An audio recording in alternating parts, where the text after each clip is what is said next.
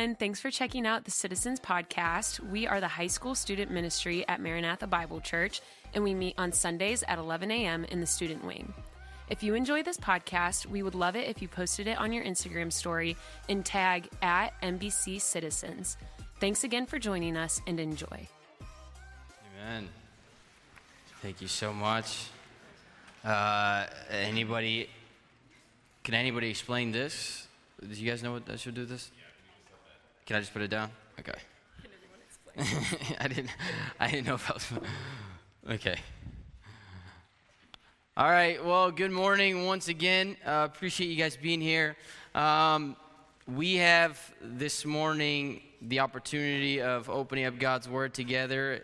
It's a privilege and a blessing to do that. I wasn't with you last week, um, but I'm thankful to be here this week to be with you guys and to start this brand new series. Been meaning to start a brand new series with you guys and had the desire to do the book of Acts. Um, and I think this is a perfect time to do so. I think that this is in line with the realities of a lot of you this morning, um, kind of the context that you might be in and heading back to school now, begrudgingly, some of you. Um, some of you may not want to go back. Sorry, you don't have a choice. Uh, some of you might have a choice. Um, and if you do and you're choosing to go back, good for you. I'm, I'm proud of you. Um, you guys are going back to maybe uh, new schools in different grades, and you might be unfamiliar with these people. You might not know these people. This might be a brand new school for you, period. So it's a clean slate, which is exciting, but also nerve wracking. And I know what that feels like. I remember graduating from a small Christian private school in middle school and then immediately going to a public school for high school. And then one year later, switching to another one, and that was uh, pretty intimidating. Um, even though I'm somebody that I feel uh, feel like can get along with other people pretty easily, it was still um, still a little nerve wracking. So I know what that's like. I know what it feels like to go back to school. Um, maybe some of you have already gone back to school, and that stinks, but um, hope you guys are enjoying it. Hopefully, this year you guys have a good attitude and good mindset about it. But I do want to encourage you in this aspect um, to, to go back into your schools with a fresh perspective and a new attitude, uh, one that is mission minded. And hopefully, we can inspire that uh, within our group through going through this series in the book of Acts by talking about the events that happen within this book here. Um, we know that currently, even in today's day and age, you know, our church. It faces hard times. It faces difficulties. There are trials. There are um, things we kind of have to get through, obstacles, even um, facing some level of persecution here, but across the world, you see it very evidently. And so that's something that's not new to us, and we understand that. Um, but the church here in this context, and we see it, it's not far off uh, from different things that we might know and what, me, what we might experience, and also how their goal and their emphasis and their calling should also be something that we strive for and apply in our own lives today, not just, not just in the sense of the church, but also individually and how we approach and we have um, outlooks on life and the way we seek to reach others with the gospel. One thing that we see here as we look at the book of Acts, as we seek to understand what's happening in the midst of this turbulent time here, you'll find um, that historically speaking, and, and looking at the context of this, that Rome which is this predominant nation, this powerful nation at the time. They're very prevalent. They're um, the ones that, again, if you know the gospel, they're the one that govern everything. If you read the gospels, Matthew, Mark, Luke, and John, you see that. Um, you see that these are the people that uh, the Jews go to to crucify Jesus. And once Jesus is crucified, we know again that he did not stay dead. He rose from the grave, and what a beautiful thing that is. And Acts, it picks up right about at that point where Jesus then ascends into heaven. Um, and now the people, his followers, his disciples, are kind of left to continue his mission. And they're, they're or not sentenced, better yet, they are called to do so during this time that was known as the uh, Pax Romana, which was uh, literally meaning peace, uh, Roman peace. Um, and this refers to the time that is specifically 27 BC and also um, that would carry on its, itself for about another 200 years, so close to 200 years after uh, Jesus. And this Roman Empire, right, it thrived during this time. There was peace. The economic uh, situation of this nation was very great. Um, but during this time as well, during this golden age for this Roman Empire, there was also a lot of persecution specifically towards the church. And, the church faced a lot of um, a lot of pushback. People were constantly martyred, um, put in jail, uh, abused, beaten for their beliefs and their faith. In, in Luke, he accounts for these things. So, Luke, he is the author of this uh, book. Uh, you might also know him from his uh, book in the Bible, Luke. Um, he writes Luke here kind of in tandem with this previous book that he has. The chapter, uh, chapter 1 and the end of Luke, uh, they're not necessarily a, you know, together, written together, a continuation, but it's almost as if if you were to have a volume one of a, of a book and a volume two. Um, the book of Luke, it, it is a, a very clear uh, story of what happened during Jesus' time. And then in Acts, there is this continuation of it, and it flows together. Um, if you were to imagine how they would write this back in the day, they would have probably written it on scrolls, right? So you consider the length of the scroll, and he would probably write the book of Luke on one, and once he was finished with that, this is where we get the book of Acts. And as he's writing this, he covers um, about, I want to say, a 30 year period where the church goes from uh, its foundation, right, that is in Jesus, where Jesus then ascends and goes back to heaven, um, and then how it expands all the way to the very end of the book where we find Paul in Rome. Uh, I think this is a pretty unique uh, book to go over right now because we are talking the book of Romans, we're talking about the book of Romans. We have familiarity with the apostle Paul, but I think again as well it is very relevant for us as we head back into our schools, as we head back into an environment that is if I may be very honest, in a lot of our cases here, not everybody here is homeschooled. Not everybody here goes to a private school. In most situations, you're heading into a hostile environment where God's word is not the emphasis, where He is not the priority, where there is to some extent persecution and there is a temptation to not live for God to put him aside, right? I was involved with certain events throughout the summer. I dedicated my time to God. I went to camp, I went to a Bible study, I went to this and that. I went on mission trips, even. I went to the ends of the world, as we'll read about this morning. But now, as I head into the school year, you know, this is time for me to focus on myself, for me to spend time with my friends, for me to prioritize the things that I want.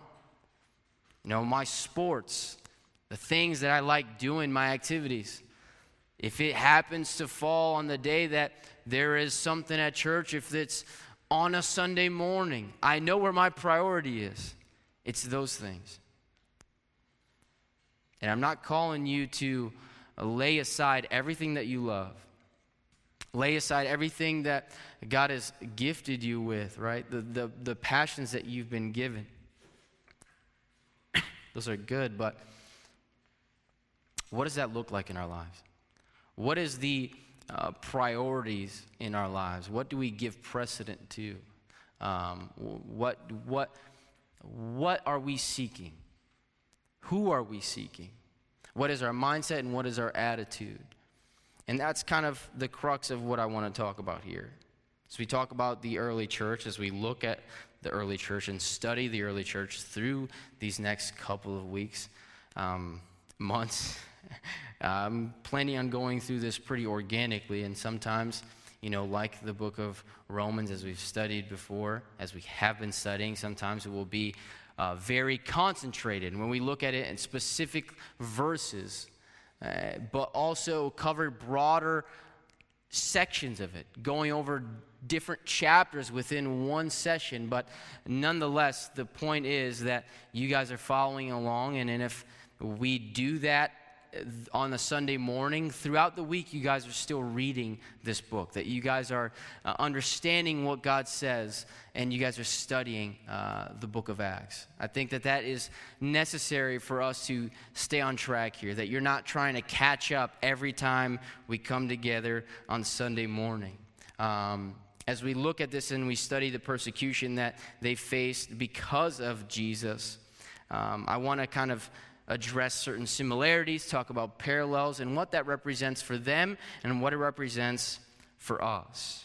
You know, we're going to cover a lot of things through these chapters. We're going to cover this narrative, this story of the early church that Luke writes about, how the church, the bride of Christ, it grows and it expands, how it was established, We'll see how the body of Christ moves. We'll see how God works in certain situations, what he does. And he, he's going to illustrate that for us here in different ways. He's going to do that through descriptive means. And when I say that, it means that he's going to be talking about the historical side of things. So when you read anything, right, in Scripture, it can be either descriptive, where it's just talking about facts right? You can't necessarily apply certain things because it, it's not it doesn't pertain to you. It pertains to the context there and it's there to give you information right? It's like a history book. And then there is the prescriptive side right? Where things in the bible are prescriptive and it's for you and it's meant for uh, for you to take and apply it into your life. It is necess- inherently prescribed to you right in this book, we find both of those things. We find that it is descriptive and how he's going to talk about the history of the church from its establishment to its growth, but there's also things that we can learn from this book of the Bible as well. The book of Acts is full of things that we can prescribe to our lives, it's full of application for us today in order for us to have the same focus and the same mindset that these early believers had to go out into the world and spread and advance the gospel. That is something that we need to do. That is not something that you can choose to do.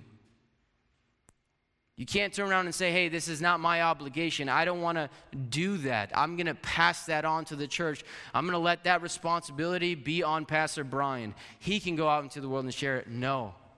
That's not what this is saying, and that's not what we'll read here in the book of Acts. This is a responsibility of every single person who knows Jesus as their Savior to go out into the world and share the good news of Jesus. This is not a suggestion, it is a requirement of those who believe and are children of God. And we'll see that here as we read this book. Um, uh, as we go through the book of Acts, we'll also see a few different things that um, maybe stick out miraculous signs, gifts, things that uh, you know are attention grabbing, things that are wonderful, that are amazing. And we'll address some of those things. We'll talk about how God works in miraculous ways, but we're not going to spend too much time looking at that. So, the premise of this study is not to understand how gifts work, how signs work, which have ceased, which have not. Understand how that whole thing pans out.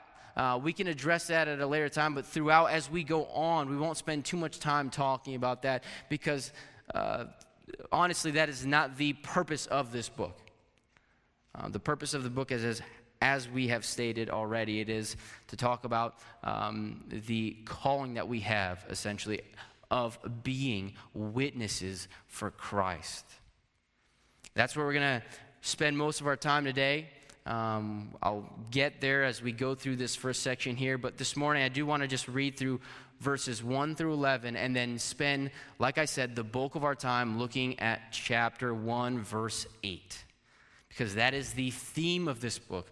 That is what drives the book of Acts. That is essentially what encompasses the book of Acts, why it happens. So I'm going to read for us verses 1 through 11, and we'll uh, talk about verse 8 this morning. Uh, and that will really preface our time together and, and set the tone for this, uh, this series here on the book of Acts. So, verse 1, uh, Luke, he says this in the first book, again, when he's talking to Theophilus here, which we don't know much about. Um, when he says in the first book, again, this alludes to what I was mentioning before. He's talking about his writings in the book of Luke, right? So he's alluding to Luke, making mention of it, saying, hey, in that first book, I have dealt with all that Jesus began to do and teach. Hey, everything that Jesus has done, everything that he has talked about, everything that he has taught, I've written about already. You can find that in the book of Luke until the day when he was taken up after he had given the commands through the Holy Spirit to the apostles whom he had chosen, to the very point that he had been taken up to the presence of God once again, to be seated at the right hand of God until the very point that he ascended back into heaven. Um, Luke lays out his ministry, and again, he now picks it up here in the book of Acts. And I'm so grateful that he has. Imagine if we didn't have the book of Acts. Right? We have the Gospels, and it's this beautiful thing. You see Jesus' ministry, and all of a sudden, boom, the, the Gospel, Jesus' good news is in Rome. It doesn't really make sense how it just goes from Jerusalem, Jerusalem and it ends up in Rome. Acts bridges those two things together. He, he kind of lays it out for us and gives us this history again of how you got from point A to point B. So he again talks about uh, these things, and he says he presented himself alive to them, and after his suffering, um, what he's alluding to there is his death. After his death, by many proofs, appearing to them during 40 days and speaking about the kingdom of God. Again, saying that Jesus has risen from the dead and that he has proven to be risen, that he has showed himself to many.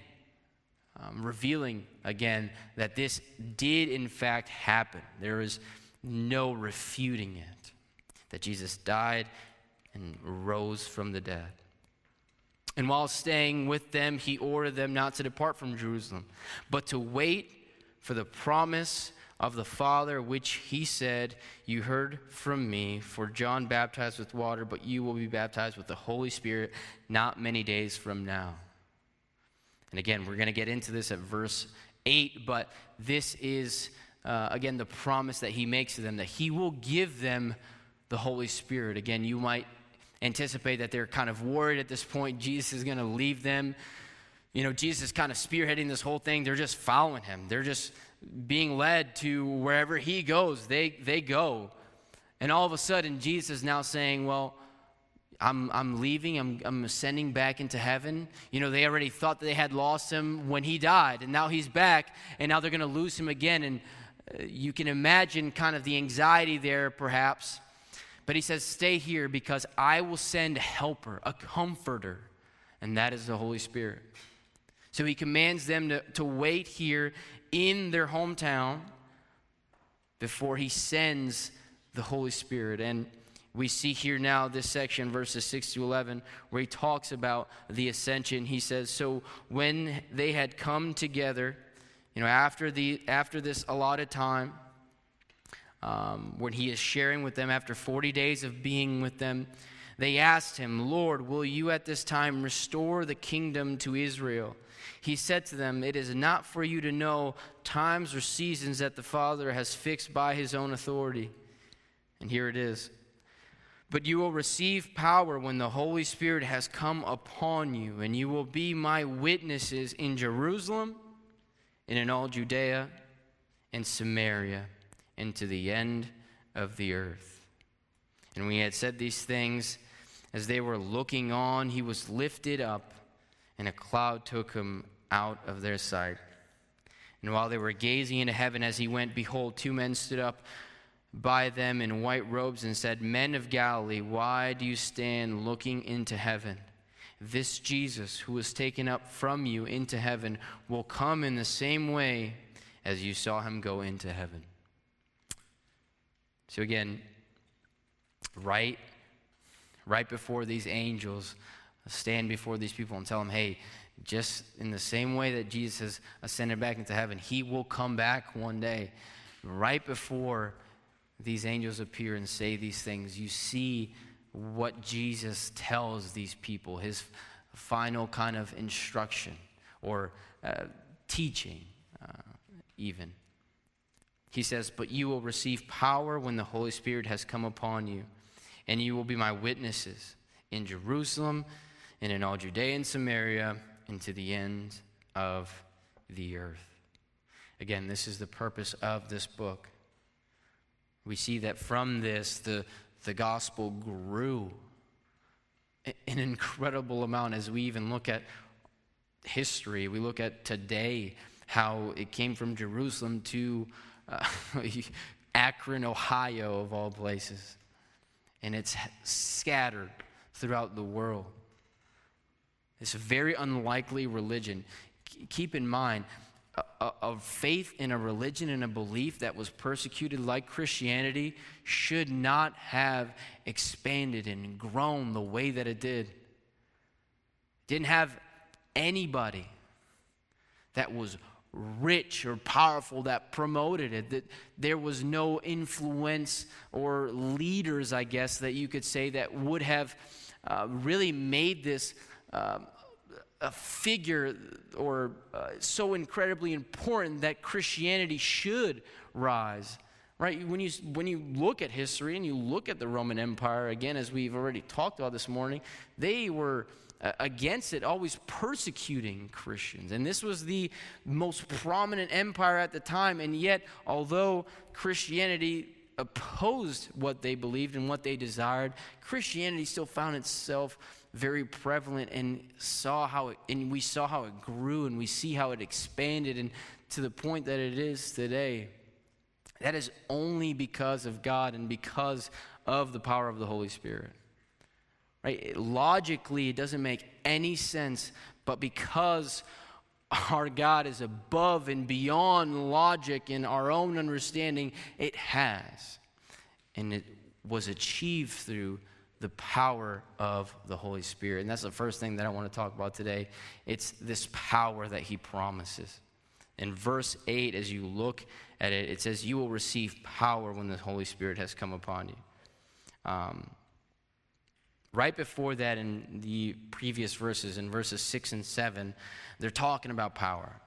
These these disciples, these followers of Jesus, are asking him questions about the restoration of the kingdom of Israel. So they're saying, All right, now you've risen from the dead. When are you going to restore Israel? When is Israel going to become powerful again? And they're talking about this nation that's going to rise up again, right? This triumph that they're eagerly awaiting. But this is not the kind of power that he is talking about. Jesus, right, he is not answering them and talking about the power that uh, Caesar would have had. He's not talking about this kind of power. He's talking about the power that is coming from the Holy Spirit. Now, who is the Holy Spirit? The Holy Spirit is part of the Trinity, right? But the Holy Spirit often is this mysterious uh, person, right, that we sometimes don't really fully comprehend or grasp. Um, for us, it's kind of, like I said, a mystery. Maybe some people might be a little uncomfortable about addressing the Holy Spirit and what its role is. Um, some people may not know how to.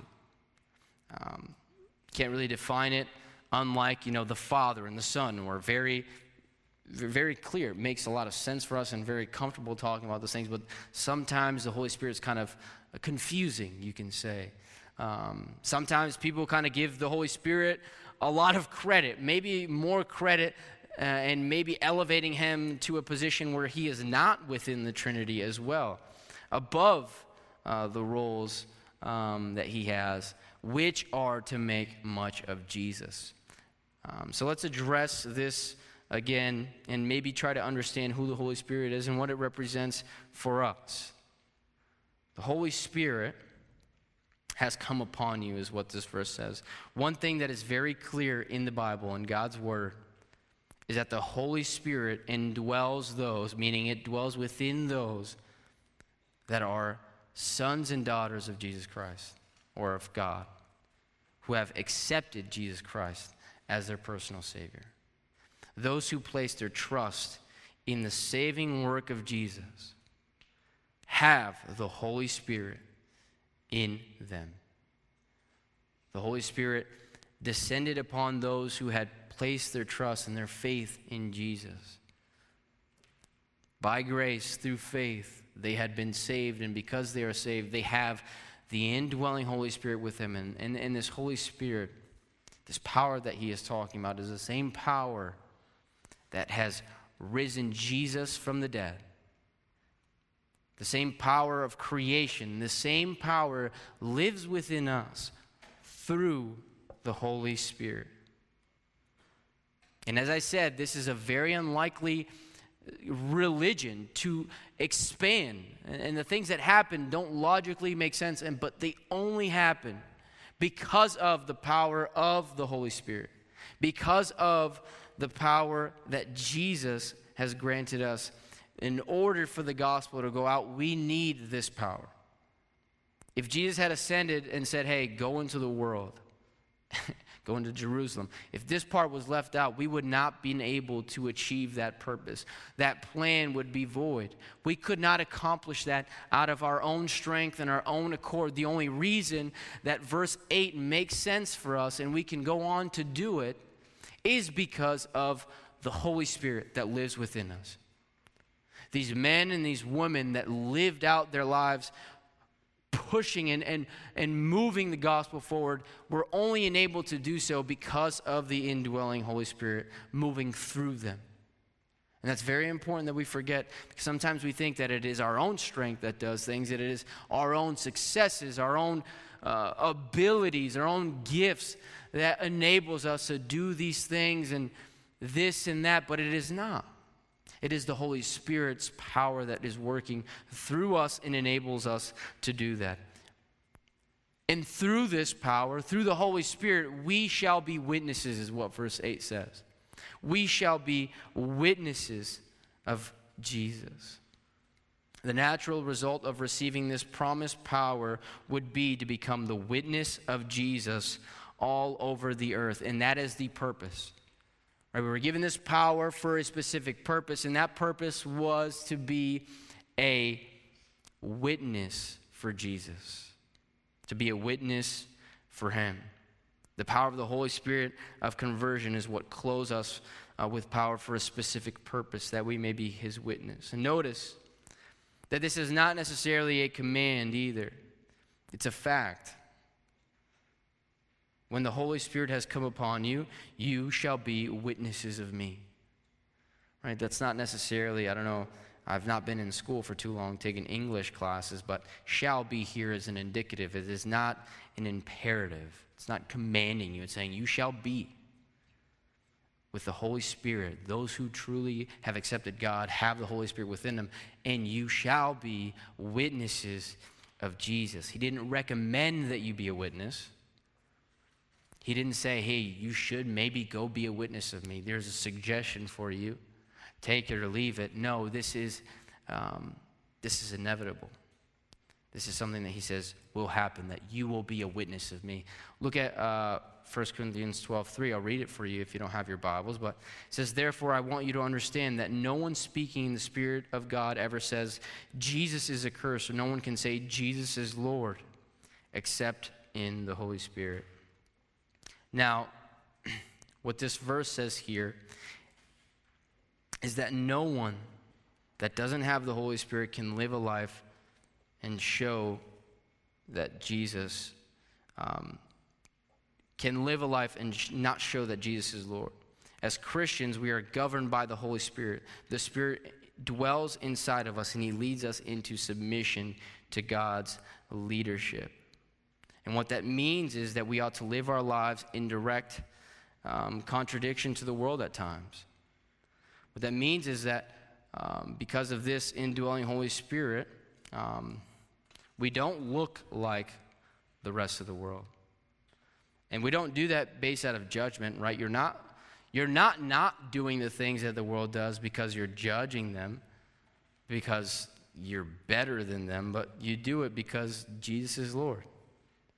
Because God is Lord. And the Spirit testifies that to us, right? He testifies to our spirits that we are His children. So there are things that you do because Jesus is Lord. And there are things that you don't do for that very same reason. There are places you go because Jesus is Lord. And there are places you don't go for that same reason. There are things that you say and things that you don't say because Jesus is Lord. There are things that you may watch or don't watch, things that you might um, spend your money on, and things that you don't spend your money on because Jesus is Lord. Whatever it is, I can go on and on. But there are things that happen and don't happen in your life or it should be that way because Jesus is Lord. The Spirit, He does that within us. Because He does, it sets us up to be witness of God and testify the witness of God and how life is lived because Jesus is Lord. If you look at John 14, 12, this is what it says Truly, truly, I say to you, whoever believes in me will also do the works that I do, and greater works than these will he do, because I am going to the Father. What the verse here does not say is that because we have the Holy Spirit, we can take our food in the cafeteria, bring it all together, pray, and all of a sudden just multiply and feed everybody. Um, can that happen? I don't know. Maybe ask God, pray about it, and see what happens. Uh, I can't guarantee that it will. Um, can't guarantee, or I wouldn't even recommend that you go into a funeral and tell a dead person to get up. That is maybe not the wisest idea. Um, to just walk in and say, Don't worry, that person is just sleeping, get up. It's going to be very awkward uh, for you. Um, but what this is saying is that this amazing ministry of Jesus will be our ministry. And as we walk alongside the broken, the sick, as we spend time with them, the least of these, uh, when our lives are wrung out for them, that's how his ministry multiplies. Miracles exist, and we see them. We read about them here. As a staff, as a matter of fact, we gather together weekly to pray that God would work in miraculous ways, and we pray expecting God to do so. We pray this way because God calls us to ask Him to ask these things. But, although God can work miracles, this text doesn't mean that we're um, just able to moonwalk across the water, right? To do whatever. Um, that's not what this is saying. But what it is saying is that we will be a witness for the Lord. As we confess that Jesus is Lord and we engage and serve, as we read about in John 14 26. But the Helper, the Holy Spirit, whom the Father will send in my name, he will teach you all these things and bring to your remembrance all that I have said to you. And I don't know about you, but I need this. I need to be constantly reminded that Jesus is the goal in my life, that Jesus is the aim, that He is what I strive for, who I live for. He is the treasure, greater treasure than I could ever uh, lay. Oh, he is a greater treasure than anything else I could ever lay hands on. He should be the center of attention in our lives. And it's important for us to have this reminder because oftentimes the patterns of God, they take us in ways and compel us to do things that don't necessarily make sense all the time. It maybe seems counterintuitive. It maybe seems like it's a contradiction, at least based, from the, based on the world's perspective on things. It doesn't seem to make sense. And let me elaborate on it, um, on that. Success itself does not mean God's approval or validation. Success, right? Money, wealth, is not a sign that you're walking in obedience. Well, the Lord has clearly blessed me because I have these things. That is not true. God Himself is the treasure. And the problem is, we often value things above God. You know, we prioritize wealth, we prioritize uh, popularity, credibility, um, even yeah possessions whatever it is you, you can you can identify that. You know better than yourself or than myself what the idols in your life are. But so often we prioritize these things and importantly here to make note of is that we do so in the expense of god. We so often prioritize these things at the expense of god if it affects our relationship with god we really don't care it doesn't matter because our priority is here. And so we'll sacrifice our time with God and what He has called us to for the sake of these things. But the truth is, and it should be the opposite for us that we live for God, that we understand the purpose that He has for our lives, and we're so willing and convinced on doing it that we sacrifice other things for God. That we are willing to uh, live out our lives for God at the expense of everything else, but be honest with yourself. How often does that actually happen? How often do you live for God or choose to obey God or to follow God or His purposes for your life at the expense of something else? Have you ever chosen God over something else? Or is it, oh, well, okay, well, it fits within my schedule, so I can do it? I don't have anything else going on on Sunday morning. Why not? Or I have to be here, so I guess I'll come. Whatever it is, when was the last time that you have made that decision? Because I know very often it happens the other way around. Very often we prioritize other things at the expense of God, but we don't regularly do that uh, vice versa. We struggle to. And that is why it's important for the Spirit to remind us of our purpose, constantly remind us of our purpose. That Jesus is the one who validates you, He is what you need. And this is how we become witnesses under the power of the Holy Spirit. That with our lives we confess that Jesus is Lord as we pursue Jesus, our greatest treasure.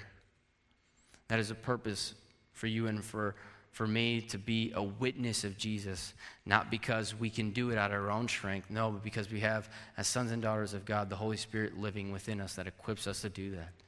And that is our purpose.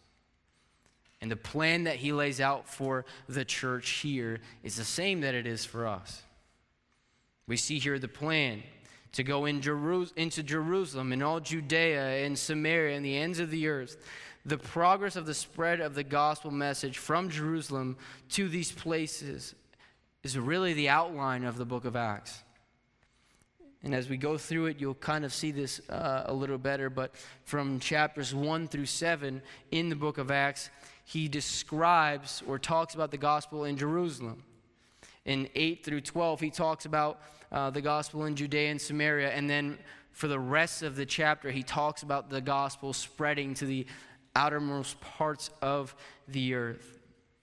And you can imagine only the, the objections that the disciples would have maybe had, maybe said, or maybe thought when they hear this calling. When Jesus is saying these things, they may have thought about Jerusalem, thought about their hometown, thought about how the Jewish people had executed Jesus.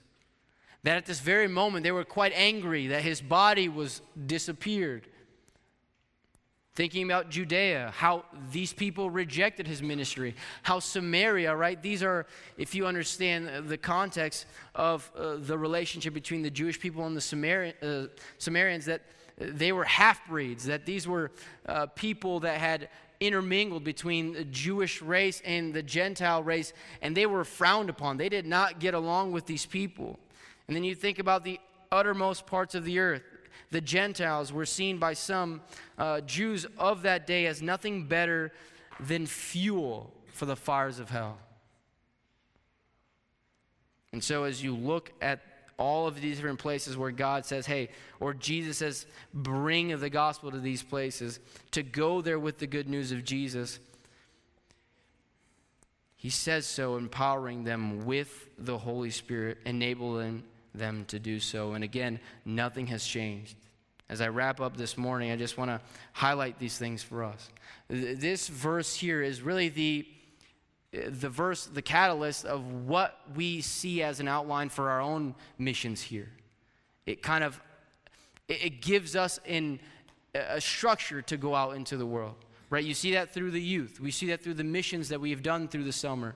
But when you look at this, when you look at this calling, you see the different areas and what they represent. Jerusalem, your hometown. Judea and Samaria, your community. And then the outermost parts of the earth. They represent the rest of the world. These truths are still applicable to us today. So when you consider being a witness for God, consider how you can be a witness for Him in these different areas of your life as well. When you go back into schools, when you are now uh, facing um, some form of persecution, and if you're not facing persecution, you might at least face the temptation to shy away from this calling and this mission that God has given you. But I do want to close just by challenging you and encouraging you to go back into your schools now. As you head into a new school year, to keep this attitude, to keep this mindset to be mission minded, to look at your schools and look at your communities, look at your homes, look at the people that you know as a mission field for yourself. Again, this is not a, a suggestion that God has given his people, but it is a, uh, a necessary command that we follow to go out and spread the good news of Jesus. And you can't do it on your own, but don't worry, you don't have to. The Holy Spirit indwells you as sons and daughters of God and enables you to do that. But you have to be willing to allow the Holy Spirit to work in you and through you in that manner. To be witnesses of Jesus in your local schools, in your communities, your sports teams, the hobbies and events that you uh, are involved in, whatever it may be. You have to make that decision. Make that a priority in your life to live out for God. Let's pray. Dear Father, Lord, thank you again for this time. Thank you for uh, this morning where we get to get together and to be challenged. I uh, pray that as we start this uh, book of Acts um, today, Lord, as we kind of just get an overall sense of what we're going to be challenged with for the upcoming weeks, I pray that, um, or these, these truths would ring true to us, that we would not forget these final instructions that you've given your followers that pertain to us to go into the world and be witnesses for God to share the good news of Jesus, not to keep it to ourselves, to be consumeristic, but to bring it to other people, to live it out, to be witnesses, ambassadors for Christ. We pray all these things in your holy and precious name. Amen.